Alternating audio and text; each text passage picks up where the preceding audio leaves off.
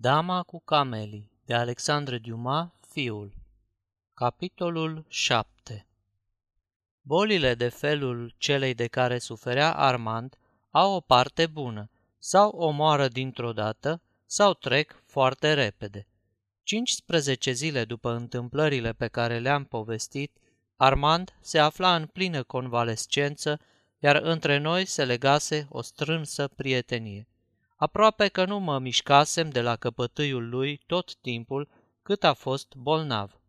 Primăvara își adusese prinosul de flori, de frunze, de păsări, de cântece, iar ferestrele prietenului meu priveau cu voieșie spre grădina, ale cărei miresme își făceau drum până la el.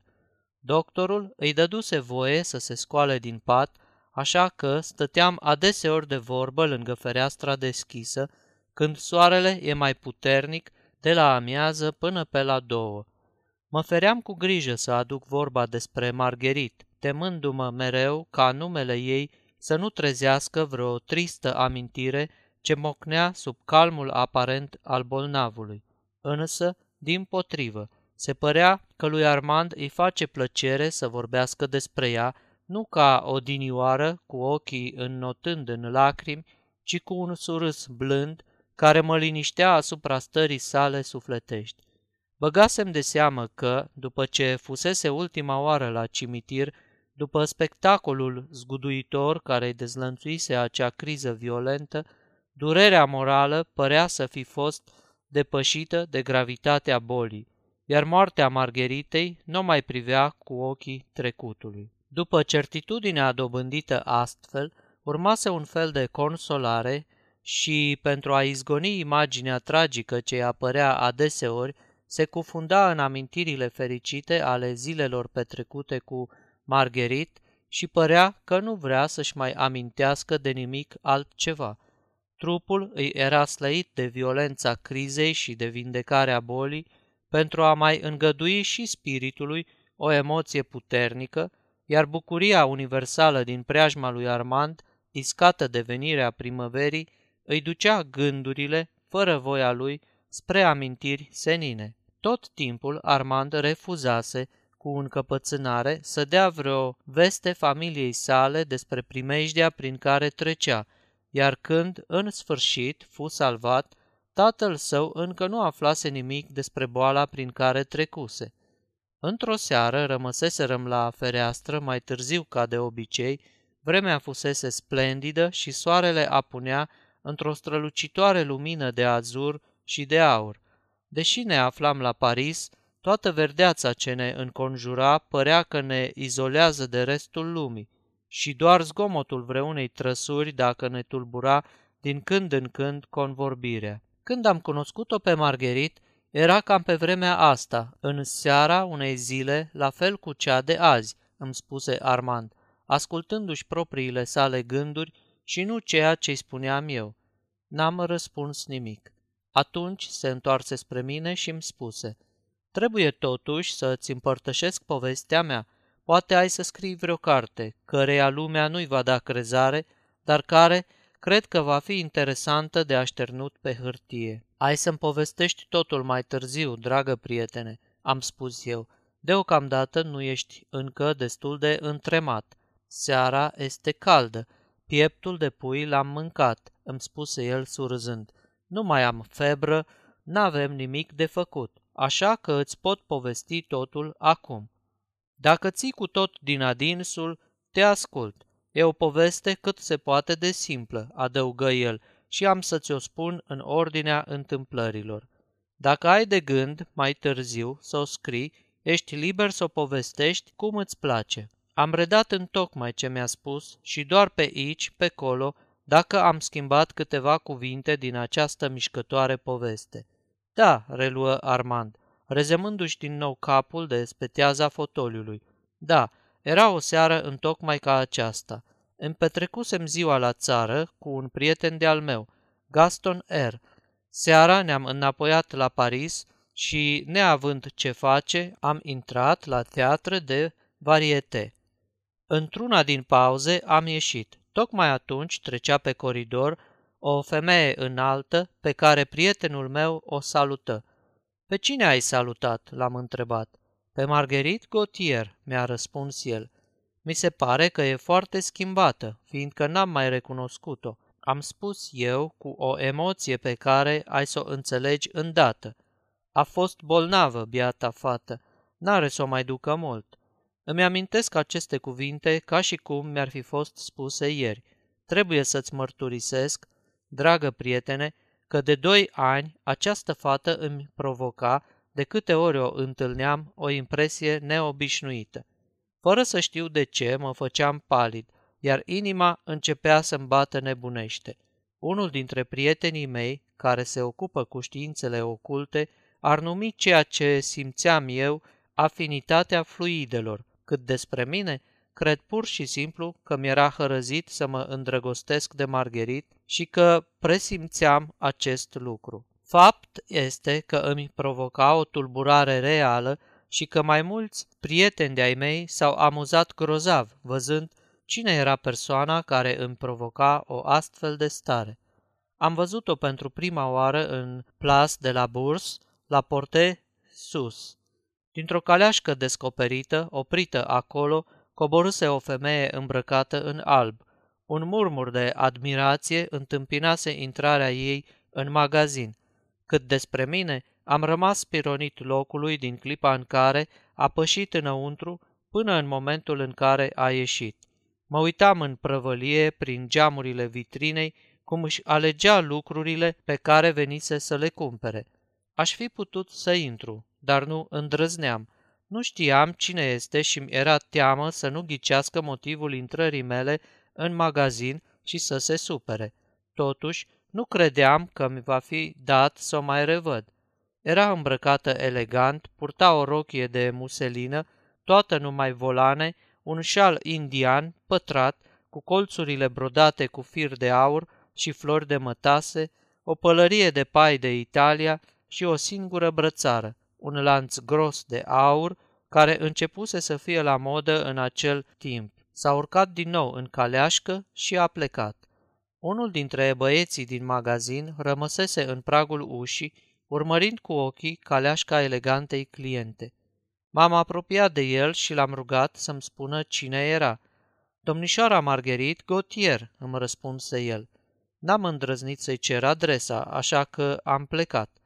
Amintirea acestei apariții, fiindcă era într-adevăr o apariție, nu mi-a ieșit din minte ca multe altele, așa că am început să o caut pretutindeni pe această femeie ca de nea neasemuit de frumoasă. Câteva zile mai târziu a avut loc un spectacol la opera comic. M-am dus și eu. Prima persoană pe care am zărit-o într-o lojă de rangul întâi a fost Marguerite Gautier. Tânărul cu care eram a recunoscut-o și el, rostindu-i numele, îmi spuse Privește, te rog, la fata aceea frumoasă. Chiar în acel moment, Marguerite începu să privească cu binoclul spre locul unde ne aflam. Zărindu-l pe prietenul meu, îi surâse și îi făcu semn să vină să o viziteze în lojă. Mă duc să-i spun bună seara, îmi zise el, și mă reîntorc numai decât. Nu m-am putut stăpâni să nu-i spun. Ce fericit ești! Pentru ce? Pentru că o vei vedea pe această femeie. Nu cumva ești îndrăgostit de ea? Nu, am rostit repede, înroșindu-mă, fiindcă nici eu nu eram prea lămurit asupra sentimentelor mele, dar aș dori tare mult să o cunosc. Vino cu mine și am să-i te prezint. Cerei mai întâi permisiunea. Ei, la naiba, nu-i cazul să faci atâtea fasoane cu ea. Hai, vino! Vorbele pe care mi le-a spus mă durură. Tremuram la gândul că am să mă conving că Margherit nu merita sentimentele pe care îi le nutream. Există într-o carte a lui Alphonse Carr, intitulată Am Rauschen, un bărbat care urmărește într-o seară o femeie elegantă și atât de frumoasă, încât se îndrăgostește de ea pe loc, cum o zărește. Ca să sărute mâna acestei femei, simte în el puterea de a încerca totul, voința de a cuceri totul, curajul de a face totul. Dar abia dacă îndrăznește să-i privească glezna cochetă ce rămâne puțin descoperită, când își saltă ușor rochia să nu se murdărească.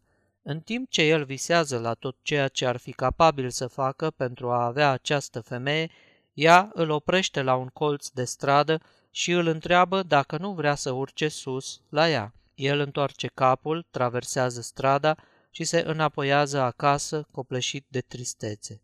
Aceasta este o înregistrare Cărțiaudio.eu. Toate înregistrările Cărțiaudio.eu sunt din domeniul public. Pentru mai multe informații sau dacă dorești să te oferi voluntar, vizitează www.cărțiaudio.eu.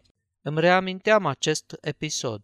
Aș fi fost gata să sufăr din pricina acestei femei și mă temeam să nu mă accepte prea repede, să nu mi acorde prea prompt o dragoste pe care aș fi dorit-o cu prețul unei îndelungi așteptări sau al unui mare sacrificiu.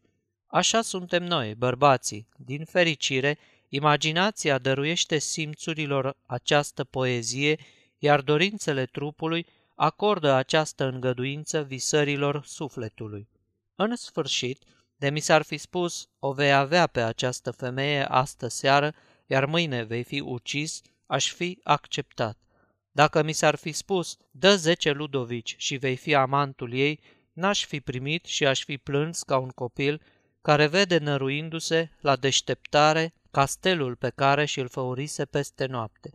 Voiam totuși să o cunosc. Era un mijloc și, de altminteri, singurul de a ști la ce mă puteam aștepta din partea ei. I-am spus deci prietenului meu că țineam ca ea să-i acorde permisiunea de a-i fi prezentat, după care am început să dau târcoale pe culoar, spunându-mi că peste o clipă aveam să fiu în fața ei, iar eu nu știam încă ce atitudine să iau când ea o să mă privească. Mă străduiam să-mi pregătesc în minte cuvintele pe care urma să îi le spun. Ce sublimă copilărie este și amorul! O clipă mai târziu, prietenul meu cobora. Ne așteaptă, îmi spuse el. E singură? L-am întrebat. Cu o altă doamnă. Nu sunt și bărbați? Nu. Haidem. Prietenul meu se îndreptă spre ieșirea din teatru. Stai, nu pe acolo, i-am spus. Mergem să-i cumpărăm bomboane. M-a rugat să-i aduc o pungă. Intrarăm într-o cofetărie din pasaj de l'opera. Aș fi vrut să cumpăr toată prăvălia și stăteam în cumpănă ce să aleg, când prietenul meu ceru o jumătate de kilogram de struguri glasați. Știi bine că îi plac? Niciodată nu mănâncă alte bomboane. Ăsta e doar un lucru știut. A, continuă el când ieșirăm, știi cărei femei urmează să te prezint? Să nu-ți închipui cumva că e vorba de vreo ducesă, ci pur și simplu de o femeie întreținută. Întreținută în cel mai larg sens, dragul meu. Prin urmare, să nu te jenezi. Poți să-i spui tot ce-ți va trece prin cap. Bine, bine, am morbăit eu, ținându-mă după el și spunându-mi că probabil mă voi lecui de pasiunea mea. În momentul în care am intrat în lojă, Margherit râdea cu hohote. Aș fi vrut să fie tristă. Prietenul meu mă prezentă. Margherit înclină ușor din cap și spuse, și bomboanele mele, iată-le. În timp ce le lua, mă privi. Am lăsat ochii în jos și m-am înroșit. Se aplecă la urechea vecinei și șopti câteva cuvinte, după care amândouă izbucniră apoi în râsete. Fără nicio îndoială, eu eram cauza acestor râsete. Acum mă aflam în și mai mare încurcătură. Aveam pe atunci ca amantă o mică burgheză foarte tandră și foarte sentimentală, dar iubirea și scrisorile sale melancolice mă făceau să pufnesc în râs. Am înțeles cât sânge rău trebuie să-i fi făcut după simțămintele pe care le încercam eu acum și vreme de cinci minute am iubit-o așa cum niciodată n-a mai fost iubită vreo femeie. Margherit își mânca boabele de strugure fără să se mai ocupe de mine. Prietenul care mă introdusese n-a vrut să mă lase în această situație ridicolă. Margherit, zise el, nu trebuie să te mire dacă domnul Duval nu-ți spune nimic. L-ai zăpăcit în așa hal încât nu mai e în stare să scoată un singur cuvânt. Cred mai degrabă că domnul te-a însoțit aici, fiindcă te plictiseai să vii singur. Dacă ar fi adevărat acest lucru, am spus la rândul meu, nu l-aș fi rugat pe Ernest să vă ceară permisiunea de a vă fi prezentat. N-a fost poate decât un mijloc de a mai amâna momentul fatal. Oricât de puțin ai venit în contact cu fete de genul Margheritei, e cunoscută totuși plăcerea pe care o resimt ele să facă spirite gratuite și să ia peste picior persoanele pe care le văd pentru prima oară. Fără îndoială că acest lucru constituie o răzbunare pentru umilințele pe care adeseori sunt silite să le îndure din partea celor pe care îi văd în toate zilele. De aceea, pentru ca să le poți da replica cuvenită, trebuie să ai o anumită obișnuință a lumilor, pe care eu, din păcate, nu o aveam. Apoi, imaginea pe care mi-o făurisem despre Margherit a făcut ca felul ei de a glumi să mi se pară de-a dreptul exagerat. Nimic însă nu mi-era indiferent din partea acestei femei. De aceea m-am ridicat și i-am spus, cu o emoție în glas pe care mi-a fost cu neputință să o ascund complet. Dacă gândiți astfel despre mine, doamnă, nu mai rămâne decât să vă cer iertare pentru indiscreția mea și să plec, asigurându-vă că nu se va mai repeta. Cu acestea am salutat și am ieșit. De-abia am închis ușa că am și auzit răsunând un al treilea hohot de râs. Tare aș fi vrut să mă atingă cineva cu cotul în acel moment. M-am întors înapoi în stal. Se auzeau loviturile care anunțau ridicarea cortinei. Ernest își reluă locul lângă mine. Cum te-ai purtat?" îmi spuse el așezându-se. Fetele te socotesc nebun." Ce a spus Margherit după ce am plecat?" A râs și m-a asigurat că în viața ei n-a mai văzut pe cineva atât de caragios ca tine. Dar nu trebuie să te declari învins. Nu trebuie să le faci fetelor de genul ăsta onoarea de a le lua în serios. Ele nu știu ce înseamnă eleganța și politețea. Seamănă cu câinii când îi dai cu parfum. Își închipuie că miros urât și se duc repede să se tăvălească în noroi. La urma urmei, ce mă privește, am spus eu, încercând să iau un ton cât mai degajat. N-am să o mai văd niciodată și dacă îmi plăcea înainte de a o cunoaște, lucrurile s-au schimbat cu desăvârșire acum, când mi-am dat seama cu cine am de-a face. Ai da de, nu m-ar mira să te văd într-o bună zi în loja ei și să aud spunându-se că te ruinezi pentru ea. De altfel, ai avea dreptate, e prost crescută, adevărat, dar ce lovitură ai da să ai o amantă atât de frumoasă? Din fericire, se ridică cortina și prietenul meu tăcu. Să-ți spun ce se juca pe scenă mi-ar fi cu neputință. Tot ceea ce îmi reamintesc este că din timp în timp îmi ridicam ochii spre loja pe care o părăsisem atât de brusc și unde vizitatorii se perindau într-una. Totuși, eram departe de a nu mă mai gândi la Margherit – un alt sentiment începea să pună stăpânire pe mine. Mi se părea că trebuie, că sunt obligat să fac să se șteargă și insulta și rușinea mea. Îmi spuneam că voi avea-o pe această fată, chiar de ar trebui să-mi cheltuiesc toată averea, că voi avea de drept locul pe care îl abandonasem atât de repede. Margherit și prietena sa părăsiră loja mai înainte de terminarea spectacolului. Fără să vreau, M-am ridicat și eu din fotoliu. Pleci? mă întrebă Ernest. Da. Pentru ce? În acel moment, Ernest observă că loja Margheritei era goală. Du-te, du-te și reușită bună, sau, mai degrabă, o mai bună reușită. Am ieșit. Pe scară am auzit fâșitul rochiilor și zgomotul câtorva voci. M-am tras la o parte și, fără ca să fiu zărit, le-am văzut pe cele două femei plecând însoțite de doi tineri. În dreptul coloanelor de la intrarea în teatru le întâmpină un lacheu tinerel. Du-te de spune vizitiului să aștepte în față la cafe angles, spuse Margherit. Noi o să venim pe jos până acolo. Câteva minute după aceea, tot învârtindu-mă încoace și încolo pe bulevard, am zărit-o pe Margherit la fereastra unuia din saloanele restaurantului. Stătea rezemată de balcon și rupea, una câte una, petalele unui buchet de camelii. Unul dintre cei doi bărbați a plecat peste umărul ei, îi vorbea pe șoptite. Am intrat la Maison d'Or, am luat loc într-unul din saloanele de la primul etaj și de aici n-am mai pierdut o clipă din ochi fereastra despre care vorbeam. La ora 1 noaptea, Margherit, împreună cu cei trei prieteni, s-au urcat în trăsura care îi aștepta afară. Am luat și eu o gabrioletă și m-am ținut după ea. Trăsura se opri în Rudantin, numărul 9. Margherit coborâ și intră singură în casă. Era, fără îndoială, o întâmplare, dar această întâmplare mă făcu grozav de fericit. Din ziua aceea am întâlnit-o deseori pe Margherit, la spectacole sau pe Champs-Élysées și întotdeauna aceeași veselie la ea, întotdeauna aceeași emoție la mine.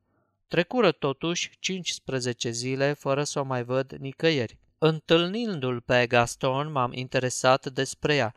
E tare bolnavă, biata fată, îmi răspunse el. Dar ce are? E bolnavă de piept și, cum a dus o viață care nu era menită să o vindece, acum zace la pat și se stinge. Ciudat mai este sufletul omului. Am fost aproape bucuros din pricina bolii. M-am dus zi de zi să aflu vești despre ea, fără să-mi las numele sau cartea de vizită. Am aflat astfel despre convalescența ei și despre plecarea la Baneres. Apoi, timpul începu să se scurgă. Impresia puternică pe care mi-o făcuse păru să se șteargă încetul cu încetul din mintea mea. Am călătorit, relațiile, obiceiurile, diversele activități au luat locul acestor gânduri, iar când reflectam la această primă aventură, nu voiam să văd în ea decât una din acele pasiuni pe care le ai când ești foarte tânăr și de care râzi mai târziu. De altminteri, n-ar fi fost un merit să birui aceste amintiri, deoarece o pierdusem din vedere pe Margherit încă de la plecarea ei și, după cum ți-am spus, când a trecut pe lângă mine pe culoar la teatră de variete, nici n-am mai recunoscut-o. Purta voaletă, este adevărat, dar oricât de ascunsă i-ar fi fost fața cu doi ani mai înainte, nici n-ar fi fost nevoie să o văd pentru a o recunoaște. Aș fi simțit că era ea. Cu toate astea, când am știut că era ea, inima a început să-mi bată mai tare, iar cei doi ani care trecuseră fără să o văd, ca și urmările pe care se părea că le avusese această despărțire, se risipiră în neant doar la simpla atingere a rochiei sale. Sfârșitul capitolului 7